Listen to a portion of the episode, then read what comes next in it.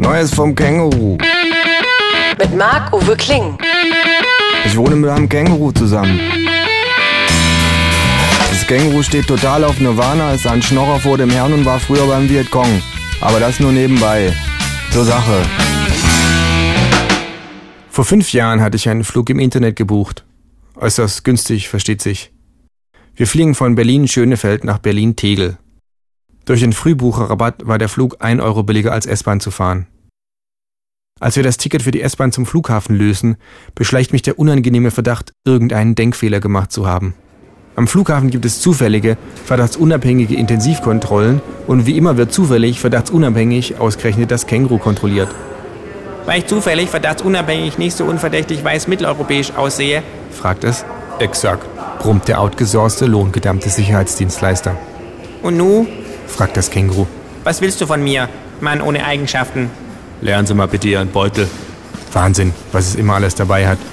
Kurt Cobains Tagebücher, eine Hängematte, ein Schlauchboot, eine Mao-Bibel, rote Boxhandschuhe, diverse Aschenbecher, zwei Packungen Schnapspralinen, mein MP3-Player. Ach, guck an, sag ich, mein MP3-Player. Das Känguru zuckt mit den Schultern. Ach, mein, dein, das sind doch bürgerliche Kategorien. Dann jetzt noch den Beutel aufs Band bitte, sagt der Mann. Das Känguru blickt ihn verwirrt an. Das, das, das geht nicht, sagt es konsterniert. Den Beutel bitte aufs Band, wiederholt der Mann. Der ist, der ist angewachsen, sagt das Känguru.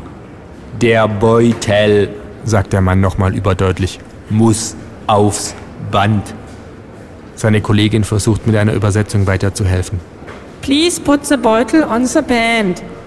Das Känguru zieht mehrmals an seinem Beutel, macht dabei Quietschgeräusche und sagt überdeutlich und genervt. Angewachsen, geht nicht. Der Beutel muss aufs Band. So sind die Vorschriften, brummt der Mann. Das ist entwürdigend, ruft das Känguru eine Minute später vom Band, kurz bevor sein Kopf in der Durchleuchtemaschine verschwindet. Also ich kann nichts erkennen, murmelt die Frau hinter dem Bildschirm. Wir müssen das nochmal machen, sagt sie zum Känguru, als es auf der anderen Seite wieder rauskommt. Und drehen Sie den Beutel bitte nach oben. Das Känguru schnaubt böse, hüpft vom Band, stampft wieder zurück und legt sich nochmal andersherum drauf. Kann ich schon durchgehen? frage ich. Schuhe aus, Hut ab, Jacke weg, Gürtel auf, Pullover runter, sagt der Mann. Als das Känguru wieder ganz in der Maschine drin ist, hört man seltsame Geräusche und plötzlich ist das Bild auf dem Monitor verschwunden.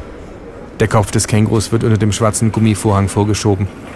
Und was meinen Sie, Doktor? Fragt es im fatalistischen Tonfall eines Emergency Room Statisten. Ist es was Schlimmes? Ich habe mich derweil komplett ausgezogen und frage, ist gut so oder soll ich noch die Haare wegrasieren? It's.